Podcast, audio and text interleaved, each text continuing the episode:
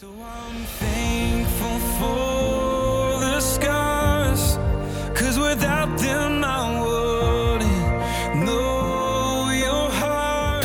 Well, welcome, welcome, welcome to another brand new episode of Spiraling. We're on episode number 10 now. We're really getting into it, folks. Uh, we have a, a very special guest here. It's not just me and Jason. We're not going to bore you guys to death. So we have a special guest, Rich. uh, What was your last Rosen. name? Rosen. Rosen. I'm sorry. I'm sorry. Yeah, so Rich Rosen's here with us. He is a uh, professor at um, Houston Community College, Houston Community College. yes. and uh, got a master's in rehab counseling, and I've got an LCDC, which is licensed chemical counselor in the Yeah. state of Texas. Oh, very cool, very very cool. So we have we have a we have a very smart person here with us here here this afternoon. I'm actually uh, if there's a little bit of uh, discrepancy in the audio, please forgive us. I'm actually here in person with Jason uh, in Houston. So Jason, thank you for welcoming me, welcoming me into your home, and Rich, thank you for for coming on, man. We really do uh, appreciate it. Thanks for joining us. Well, you're welcome. Okay, very cool. Um, but uh, I'm sorry, Jason. Go ahead. Oh yeah, I was just gonna say, Rich. Maybe you can kind of you know give our listeners and give us a little bit of uh, your background and uh, uh, who you are. Okay. Uh, so, as said, my name is Rich Rosen. I've got a background in rehab counseling and also LCDC. And I've been an instructor at Houston Community College now in the Human Service Program, which trains people primarily for uh, the, the most of the people come into the program to become licensed chemical dependency counselors. Wow. And I teach the, I've taught all the courses. I've been department chair for about 15 years in the past. I've now stepped back to be the faculty and the principal uh, courses that I teach now are the basic counseling course, motivational interviewing, and also the prevention of substance abuse courses and that. And so my background is that when I came to, after I got my degree, I came to Houston and I was working at anything at that time just have a job. And then I got the opportunity and got employed at a treatment center down in Alvin, Texas. And during that time, I was uh, primarily, I started out as the evaluation counselor, but went through the various things and then ultimately became the family counselor. Okay. And I was also the continuing care counselor. And the family counselor, we'd have people come in for a week's time, and I would have the families in the morning, and then Yeah. the clients would come in the afternoon. It was both an adolescent and adult treatment center. And, you know, uh, from there I went to another treatment center that dealt with just strictly adolescents, but that was both substance abuse and mental health issues and ran the family program, continuing program there. And then from there, I ended up getting an opportunity because I wanted to impact the field more, and I went into Yeah. the instruction area so that uh, because I saw a lot of people that I, I felt were in the field that weren't as qualified as they should be. Yeah. And I thought by becoming an instructor, I would have a much greater impact to make sure the people that were going into the field were better prepared to really affect change than what I had seen at the time. Yeah. Very, very cool. Yeah, so uh, way overqualified to be on, our, on our podcast here with us. Um, we were talking a little bit in the pre-show, just kind of about like uh, that family care, uh, family treatments. Uh, do you mind kind of giving a little bit of background uh, with Yeah. that, kind of going in depth? Because that that's really fascinating to me, like the the dual treatments. Yeah. So part of when I was in uh, working in the treatment centers, we had a what was called a family week. Okay. And given around the third week of someone's particular treatment, anywhere from two and a half to four, three and a half weeks of treatment, we would have the families come in, and I would come in, and they'd be there for a week. And in the mornings, I would work with them. They'd get a series of lectures just about the dynamics and issues with families. In the afternoons, the families would then be reunited with their identified patient. We'd work Yeah. to kind of reconciliation, bring out some uh, honesty about what had been going on. But part of the thought process there was to really help give the families some tools that they could work with and, and Yeah. do that. And the idea was is that so often uh, families would be kind of just left out there, and the client, their identified patient, is getting treatment, and then the identified patient goes back in the home, but the family hasn't done any changing. Right. And there's a disconnect, and it's Right. kind of, you know, what I liken it to is a play where this play had been going on for a long time. Mm-hmm. And now some of the actors in the play got new lines, and they come home wanting to practice their new lines. Yeah. And the family is totally no. Right. They don't- they don't know that there's new lines in the play. Yeah, Yeah. we don't know how to deal with this. Let's go back to the old script that we know. Yeah. And so often, and there's you know typically a lot of distrust. And, and the other part with that is there wasn't going to be any significant treatment, so to speak, in a, in a week's time. You're just Right. not going to get that. But what I what I we hope to accomplish was those ahas. What do we need to work on from here? Okay. Uh, just like treatment, change doesn't really happen in treatment. Change happens after someone leaves treatment and they try to start integrating it into their lives. Yeah. Treatment itself is just kind of looking at those aha moments and all that. And then Yeah. afterwards, it's how do you apply those in your life is really what recovery is about. And then with the idea of families, we really stress the idea is the families can get well even if the patient doesn't. And the patients can get well even if the family does it. Yeah. However, both can get much better if both the family and the identified patient are working to get well together. Yeah. And both are moving forward on a different path, uh, you know, stumbling, moving forward, really working together on the new dynamics and the new change because it is going to be a different way of approaching and interacting with each other. And so the family weeks, and then even even then we had you know a lot of treatment centers would talk about aftercare, and we didn't talk about aftercare. We talked about continuing care, to where the families would be able to come to Yeah. a place afterwards. And the continuing care is the whole idea of, and historically, we have in this country treated substance abuse which is a chronic issue as an acute issue we send them into a treatment center they get well and then we drop them off and say good luck you know Right, and, yeah. and, and There's if no you happen to relapse or do something come on back we'll treat you again doing the same thing Yeah. Just go over and, over and again. you know the model at the treatment centers that I worked at was the concept of continuing care. Yes, there was the intensity of treatment, Mm-hmm. but there was this ongoing care that was there to help you try to integrate your new concepts and your new ideas into your life. And so it was a continuing care. It wasn't aftercare. It was part of the care.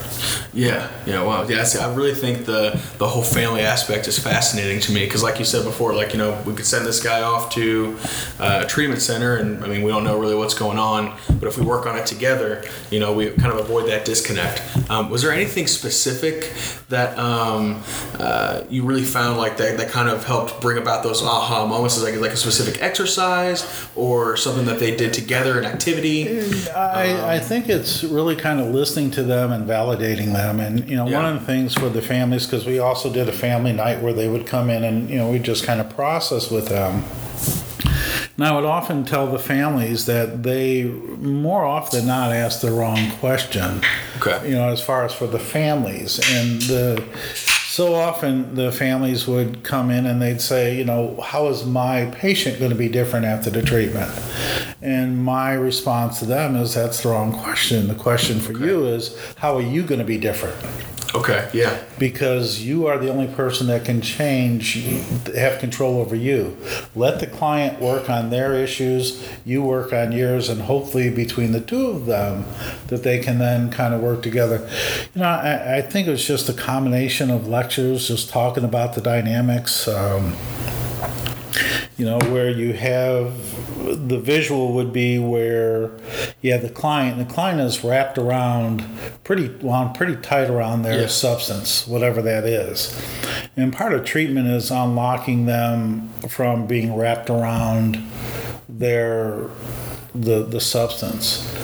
For family members, part of the issue is they've been wrapped around and they their whole life has been obsessed with their client. They you know are monitoring the phone to wonder what the client's doing. They're checking up. They're you know their whole life is you know the phone rings was that the client. Everything revolves Yeah. around them. And it's the I in Family Week is trying to help them detach from that. You know Okay. in a in a caring way. It's not like you don't care what's going Sure. on, but that you're not living your life in breathing everything around that particular person. And I think family members all of a sudden get a sigh of relief of saying, wait a minute. Their sobriety is not my responsibility. You know, that, uh, I've got to take care of myself. I've got to do this. They're responsible for their life. And I think there's, um, I think the aha moment is that they have been under a tremendous amount of pain of you know watching what's been going on with their client and all the concern and the worry and wondering Yeah. if they're going to make it home and then I think the aha moment is the awareness of saying wait a minute I need to free myself from my pain Yeah. and I need to let go of that so that I can heal my own way.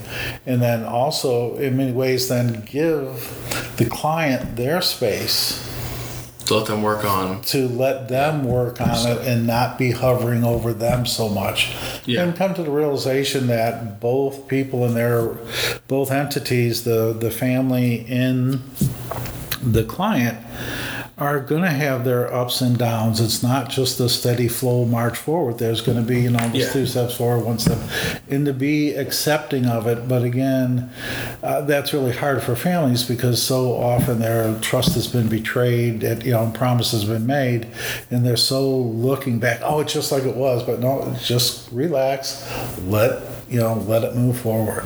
Yeah.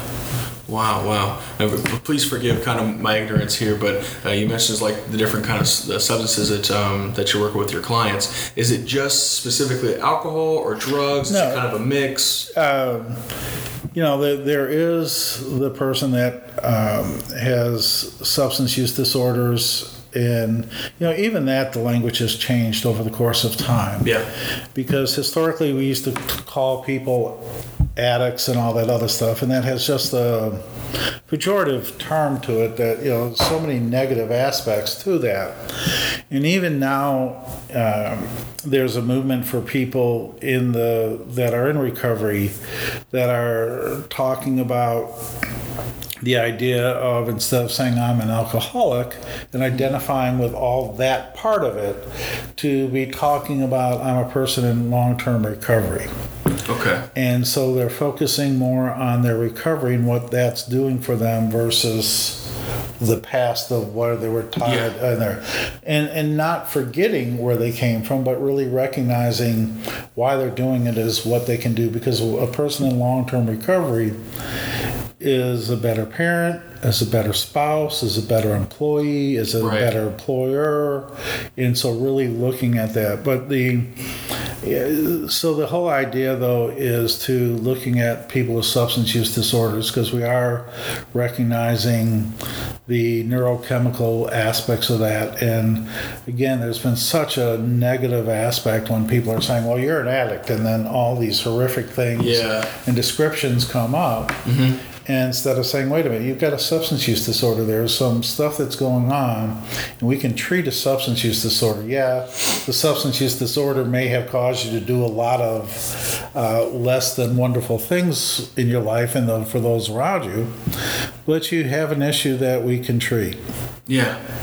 Absolutely, absolutely. Do you find like in the I'm guessing like the, the approach is the approach the same to different patients depending on alcohol abuse or uh, different substances or is there like I mean I think it's not so much the approach is the same or different yeah based on what substances that they are. Okay. But I think it really needs the approach needs to be different based on who they are.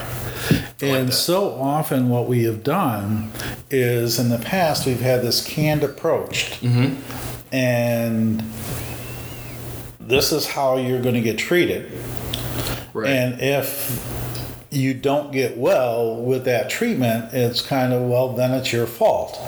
versus having someone kind of come in there and say what treatment works best for you. Right, personally. You know what, and and you know certainly the twelve steps have dominated treatment in the industry for years, but we're finding out there are a variety of approaches that work just as effectively.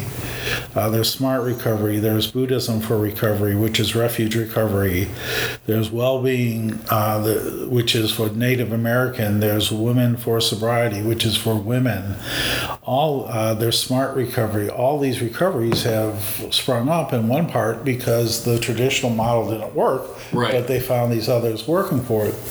And so we're finding that there are many paths to recovery. And as a as a person that, and again, what I want to make this very clear, this is in no way anti AA because I think AA and the 12 steps have helped tremendous number of people. Yeah. You know, I've got family members that have been in recovery.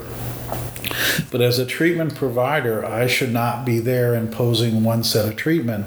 My goal should be to help them get well and find out which type of supplemental recovery program Yeah. works best for them that they would be more likely to connect to.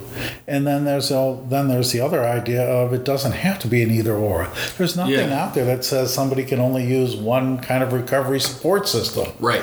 I mean, I've got a group of friends that I do one thing with, and another group of friends I do another thing with. I get different aspects. Why can't that be in recovery to where Absolutely. people use different groups to get different aspects of that? Uh, one of the other areas uh, that I didn't mention was Celebrate Recovery, which is a faith based program. So you've got all these uh, recoveries, and the task should be to kind of find out. So I think we we have talked in the past about individualized treatment. I don't think we've done that very much. Okay. Uh, I think it's a movement that we are starting to recognize that.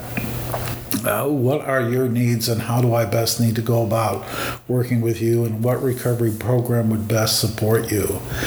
And yeah, the other part is because uh, what one person's issues that may be there in their life is going to be different than someone else's. I need to find out what their core issues are and based on that, deal with them. So it's I, I think it's really trying to do that individualized treatment and having the clinical skills necessary to be able to recognize what each person needs versus having these canned approaches trying to Yeah. put everybody through this one slot mm-hmm. and when it doesn't fit then we blame them well they're just not ready yet Right. And then yeah, and then they leave and then we'll say well when you're ready come on back you know instead of really trying to find out what's best for them Right, yeah, and to kind of fine tune it to the that, that person, that personality. Yeah. I think that's absolutely that's absolutely fascinating to me. I like I like that approach way uh, a lot better. And, and the other part that I think is gaining more and more credibility, and uh, the science is there behind it, is called medication assisted treatment, and some people re- also Okay. refer to medication assisted recovery. Uh, for years, we've had people in various programs practicing medicine without a license, telling people what medication they can or can't take Yeah. and um, you know, I, I sometimes that doesn't work, and you know, there's some people, you know, Jason, as you well know, that need some medication uh, for for some other issues that they need to be taking those while they're also on their path to recovery. And in the past, we'd sit there and say, no, you're not allowed to take them. Well, that destabilizes the client. It's just crazy. It's like, wait a Yeah. minute. And we do know that there are some things that can take the edge off of a lot of addiction. And, you know, if we do that, that's fine.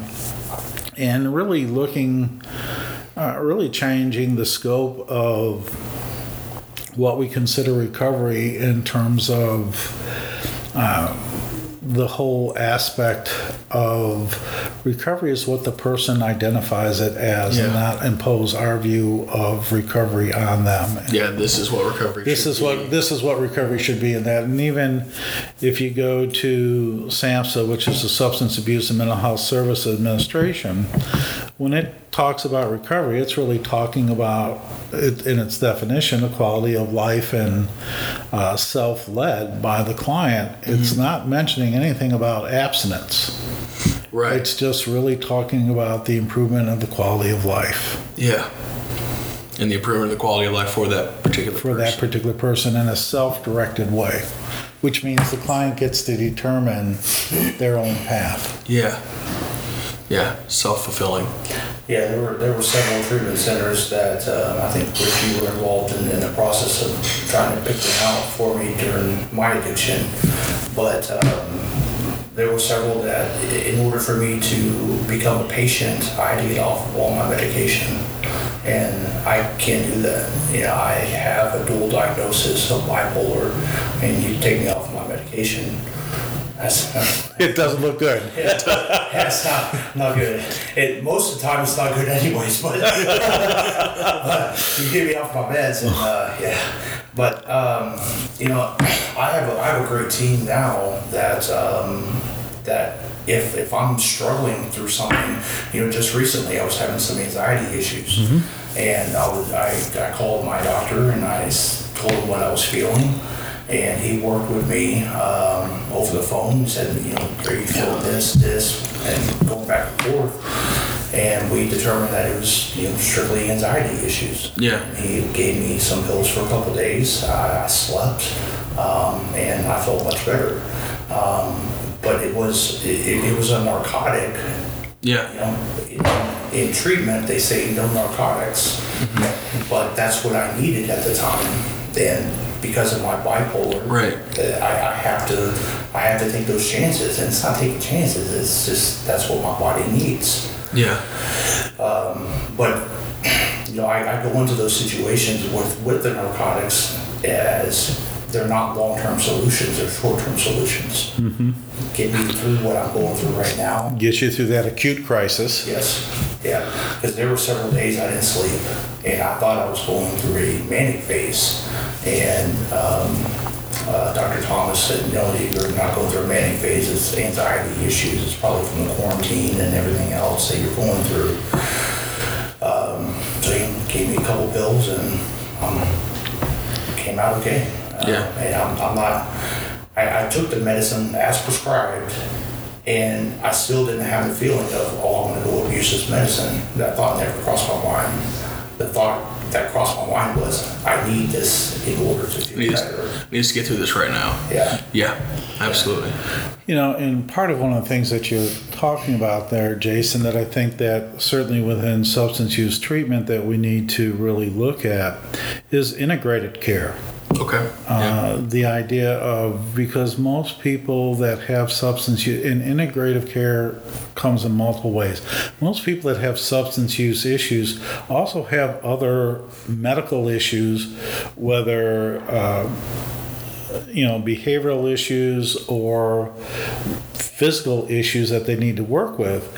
And our field historically in the past has been this kind of standalone kind of Yeah. entity and a little silo in work.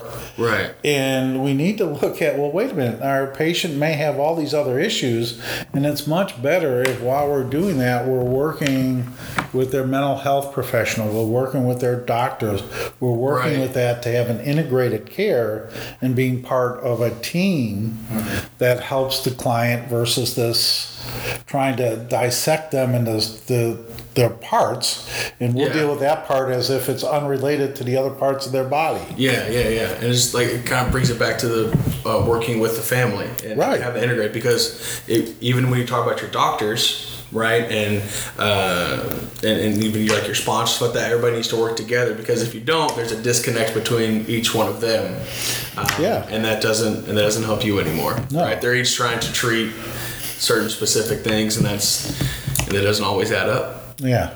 Yeah, yeah, I like that. So it all it all works and comes in and, and, and flows together. Yeah. You know. And the one thing that I've had to, um, to really come to grips with is, uh, you know, the, the initial conversation I had with my doctor uh, just recently was, you know, I'm going through these issues. Um, and then his response is, well, I would like to talk to, to Kristen, your wife, and, and see her, her take on it as well. Um, so she gets on the phone, she talks to him for a few minutes, and then he gets back on, and, and you know, this is probably what you're going through. We're gonna do this with your medication. Yeah. Um, but it's to be able to have that support that um, you you can't uh, you can't be scared to let other people talk to your doctors and Right. um, provide Give them a more complete picture of what's going on. Yeah, because I see things in in my reality. Yeah. My, my reality is not uh, not reality. it's a little different than Well, you know, it, it, but it is. But you know what I like to say is it is your reality. But again, there's multiple realities that are out there, perceptions, because we look at something. You know, and an example that somebody had posted is, or had talked about, is they held up this book, and they said, "What do you see?" And Yeah. the the people out there was describing the color or in all the stuff on the front of the book mm-hmm. and the person sat there and says well that's you're not looking at the same book because i'm seeing this and they're describing the back cover of the book because that's their viewpoint Right. and they're both looking at the book but they're seeing it from different viewpoints Yes. and both are real in what they are seeing Yeah. but they're because of the viewpoints are different they're able to add to get a more complete picture of what is really inside that I love that. Yeah. I re- Yeah, and, and the one the one good thing about the, the team of uh, professionals that I have that, that care for me on a day to day basis is um, they use the medication to their advantage. Um, so if I'm if I'm having an issue with um, being too tired all the time, well, they'll Yeah. bump up my Adderall and provide me with something that'll get me through the day. Yeah. If I can't sleep at night, well, they're going to give me something to sleep at night. Um, sleep is a big factor in people's. recovery and, and, and health period for everybody For sure.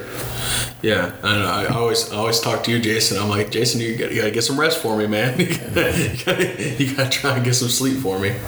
You know? Yeah. So it, it's interesting um, on different different aspects that, that people have uh, because there's still a lot of treatment centers that you if, if you have bipolar and you go in and you're on medication they're going to try to get you to change up your medication and get you to not stop taking the narcotics well that's not meant, meant for everybody Right.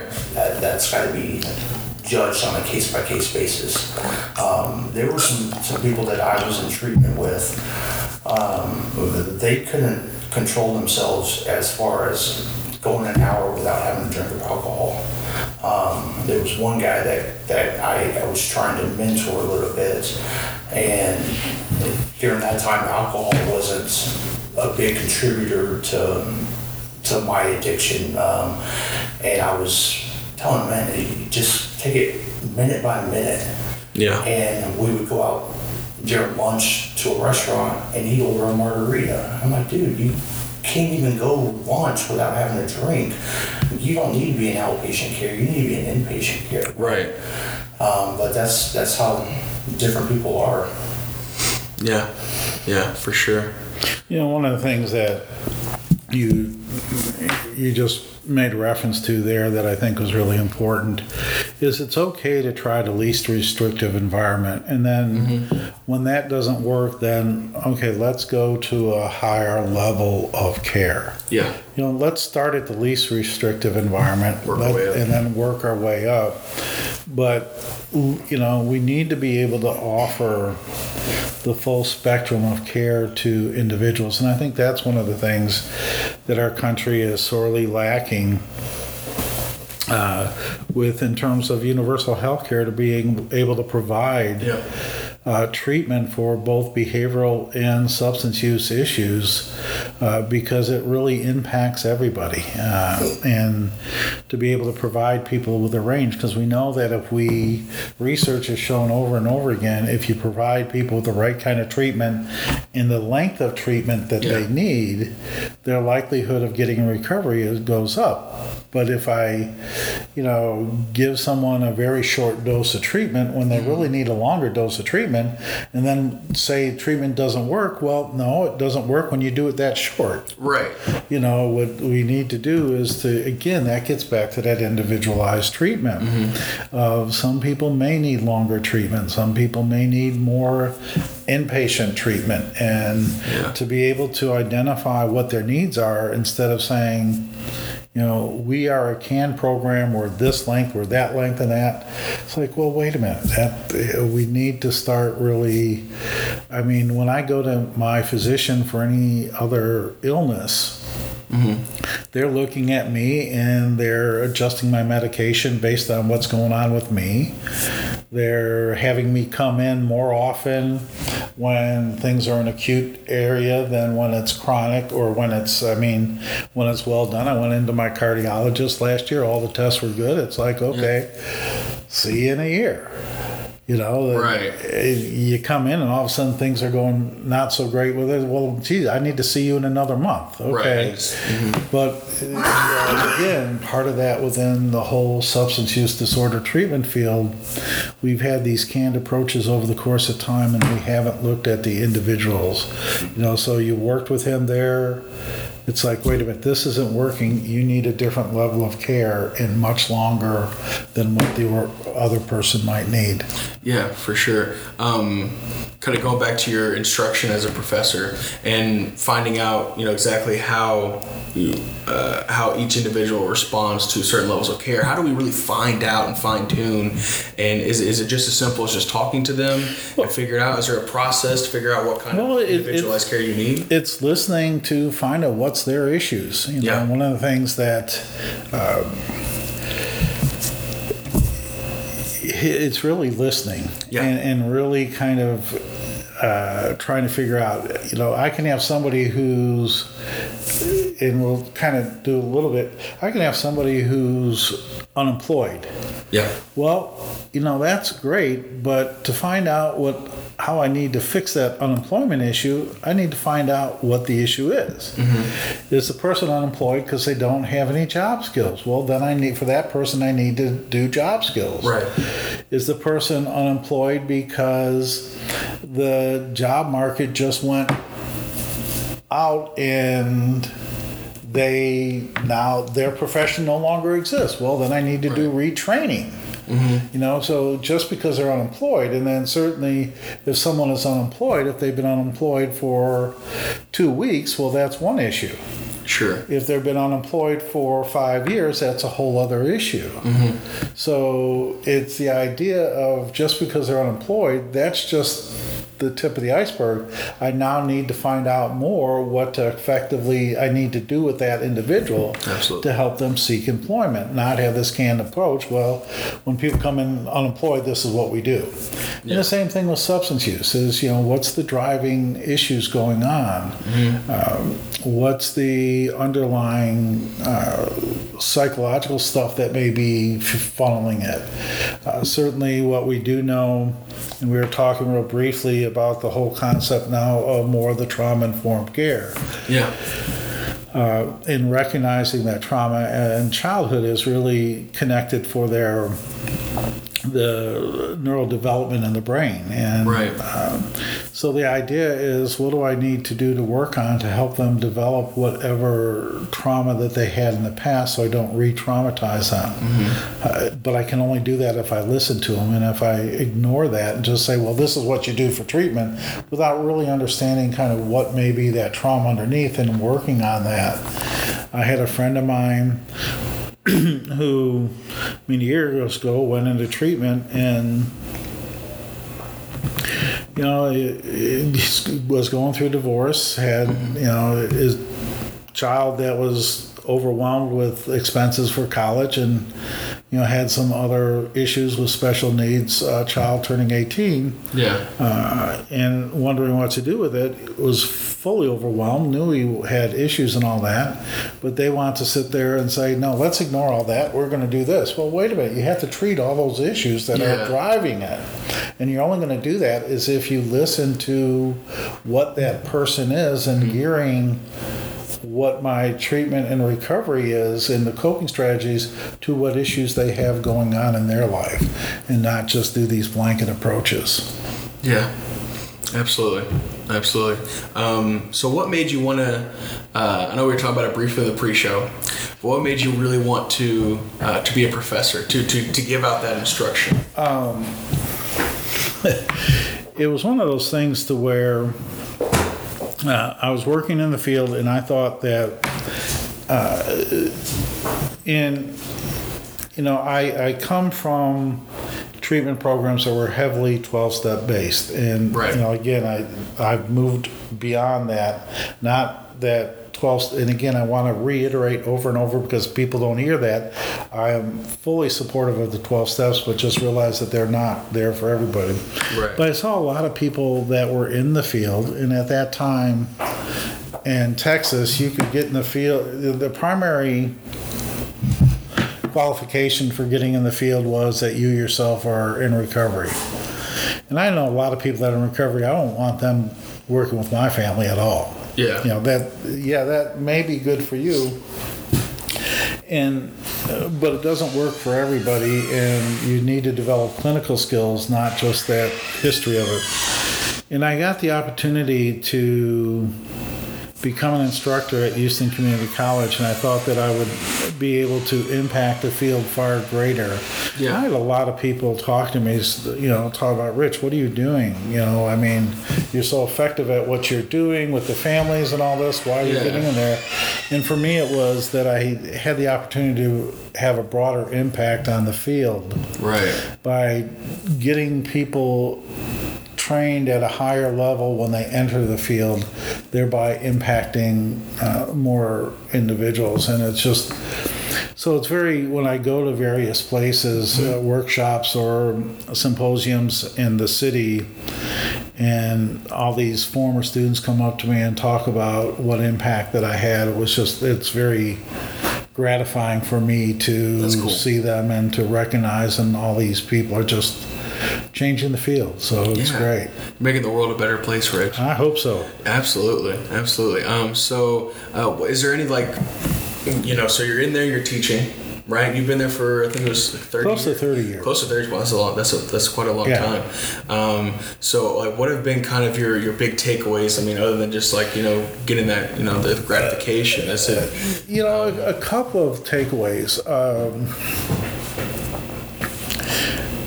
some of uh, my students are just testimonies to the human spirit It's great. Uh, the although the classes aren't supposed to be therapy, they are therapeutic for a lot of it as we kind of look at ourselves. Mm-hmm. Because as a, if you're going to get in the field in counseling, you have to really become self-aware of your own thoughts, processes, whatever's going on, your own intentions of why you're doing what you're doing, just various things. And over the course of time, people's they they discuss their personal lives Yeah. and some of the hell that these people have been through and some of the lives that they have been part of and now they are in class and that's where i talk about they're not pe- you know they're, they're people in long-term recovery that long-term recovery is allowing them to be in the field Right. Then you know and again i you know talked about that in the past that wasn't the only requirement that was the main requirement. Well it can help but you still have to because they have a major issue to overcome. Because one of the things that i do uh, as an exercise for with the students, I have them write down because I think everybody is on a path of recovery or discovery Okay. of their life. You know, moving Right. forward and growing, whatever that may Yeah. be. As life goes on. And there's usually certain things and events that happen in person's life that, you know, foster that and saying, you know, I really want my life to be better. So I do an exercise to where I have them write down on a sheet of paper what event happened that all of a sudden you decided that your life needed to be better or whatever. And they write that down. I ask, is there a particular person in their life that was instrumental in them growing? Because I think we all have these people that have been very important in our lives that, Yeah. that help us. And then there's other things of, you know, is there something that someone has said to you that has really stuck in your head that has Stayed with been you. really stayed with you? And you may not have acted on it there, but just have stayed on you. Then on the fourth one, I tell them, uh, put down whatever else that you think that may have been very important for you to be you know, growing and doing whatever you need to. So, you know, I make sure they don't put their names on it, and then I have them turn the papers in, and I scramble them up, and I turn them, pass all the papers That's back out, so that they're reading someone else's story, and they're reading it, and I said, "How many people got the exact same thing back to them?" And they said, "No, well, it's- well, some similar." I said, "Okay, some, but how many got the exact same thing?" And I tell them, you know, okay, so the moral of the story. The moral of the story is to try to find out what's on their sheet of paper, not give them yours. Yeah. And I think so often treatment has been people trying to give them their sheet of paper, their story, and telling them they're supposed to recover that way. Right. Instead of really trying to find out what's on their sheet of paper, what's the important things in their life to recover. yeah, imposing their this Yeah. is what worked for me, this is how you're supposed to do it. Right, to find out what works for them. Yeah. and to really at that point in time uh, you know and there's you know family members there's other people that you know are in there and wanting to hurt and realizing that uh, this class isn't about saving their family members it's about hel- helping other people and if they're in here just to specifically try to save their family member that's not going to work either Yeah. if they're in here because they're trying to give other people their sheet of paper, that's not going to work either.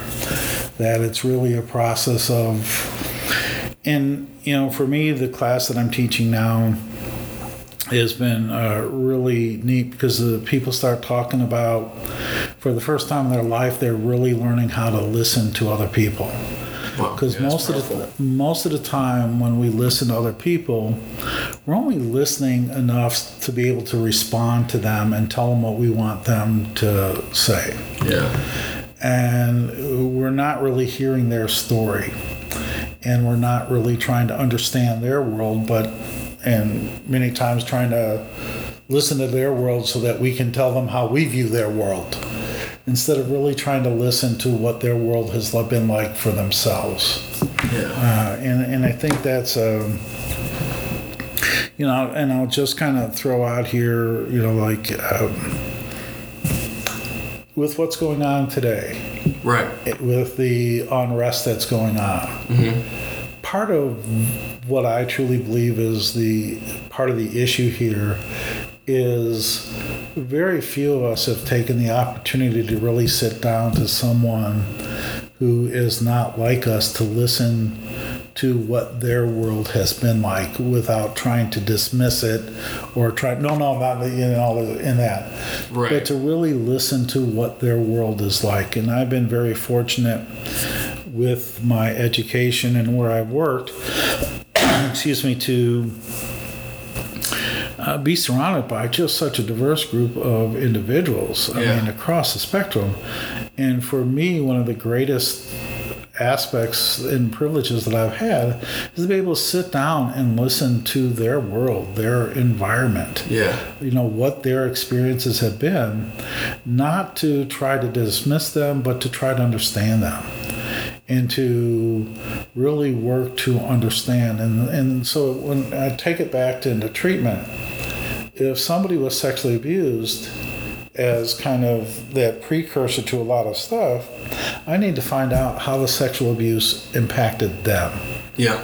not how it impacted all these other people, but how it really impacted them.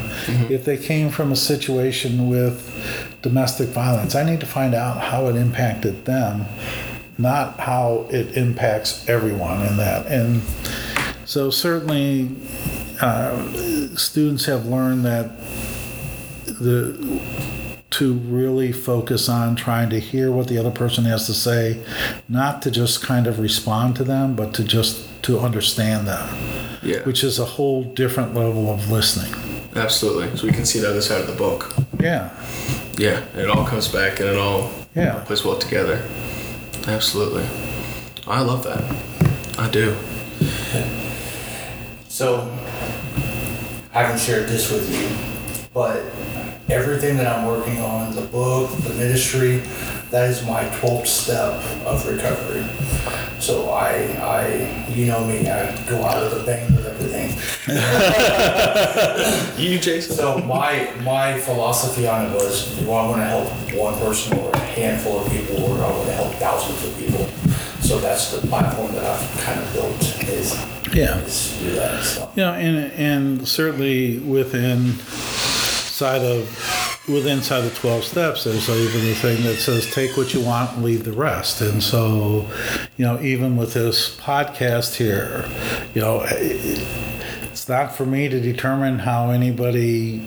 Uh, should or hear this it's Right. how they hear it you know one of the things the other part that i tell my students is that everybody in this class is hearing the exact same lecture. No one in this class is hearing the exact same lecture. Yeah. Because every single person in here has to interpret my words or whatever they hear through their own experiences and their own senses and their own life mm-hmm. and try to make sense of it that way. And so, you know, as people listen to this podcast, each one of those listeners out there are going to be filtering this podcast through their own experiences that are Right. unique to them and them alone. And it's not up to anybody of to say this is what they were supposed to get or this is what they should have gotten or whatever. They got what they got Yeah. And based on their own experiences and you know doing the podcast it's really just kind of putting it out there and each person is left up to them how they choose to be able to use the information for their life however uh, hopefully for the betterment however that may be Yeah. Wow. This has been a fantastic episode. I think this might be our best episode. I, I think it's something there. We really enjoyed having you you on, Rich. Do you have anything else, Jason? I mean, we kind of we kind of covered all the bases. I, I, I don't have anything else. Um, I, I think we covered everything that we were going to cover. Yeah, absolutely. Well, Rich, is there anything else that you want to say uh, before No, we? I, I know one of the things that we had talked about, you know, maybe sometime in the future, I really would like to kind of go a little bit more in depth in the whole concept of the trauma informed care because I think that is Absolutely. really uh, important and uh, for the whole issue of what's out there and for a variety of different reasons, not just the historical trauma that the people that um, have that have gone in tr- treatment about, but the historical trauma that's been going on. So, trauma informed care, I think, would be a really great topic at some point in time. Absolutely. We're gonna have to have him on for a part two, Jason. Part two. I want you to read the book first. Okay. I'll give you a copy of the book here. yeah, it should be. Uh, we're- We've been moving on that book, so it should be coming out. Little little, little tidbit for all the listeners out there. Little tease. Yeah. Uh, we're getting close. Yeah, I just got some of the artwork back today, so Oh, I'm excited. I can't wait to see that. yeah.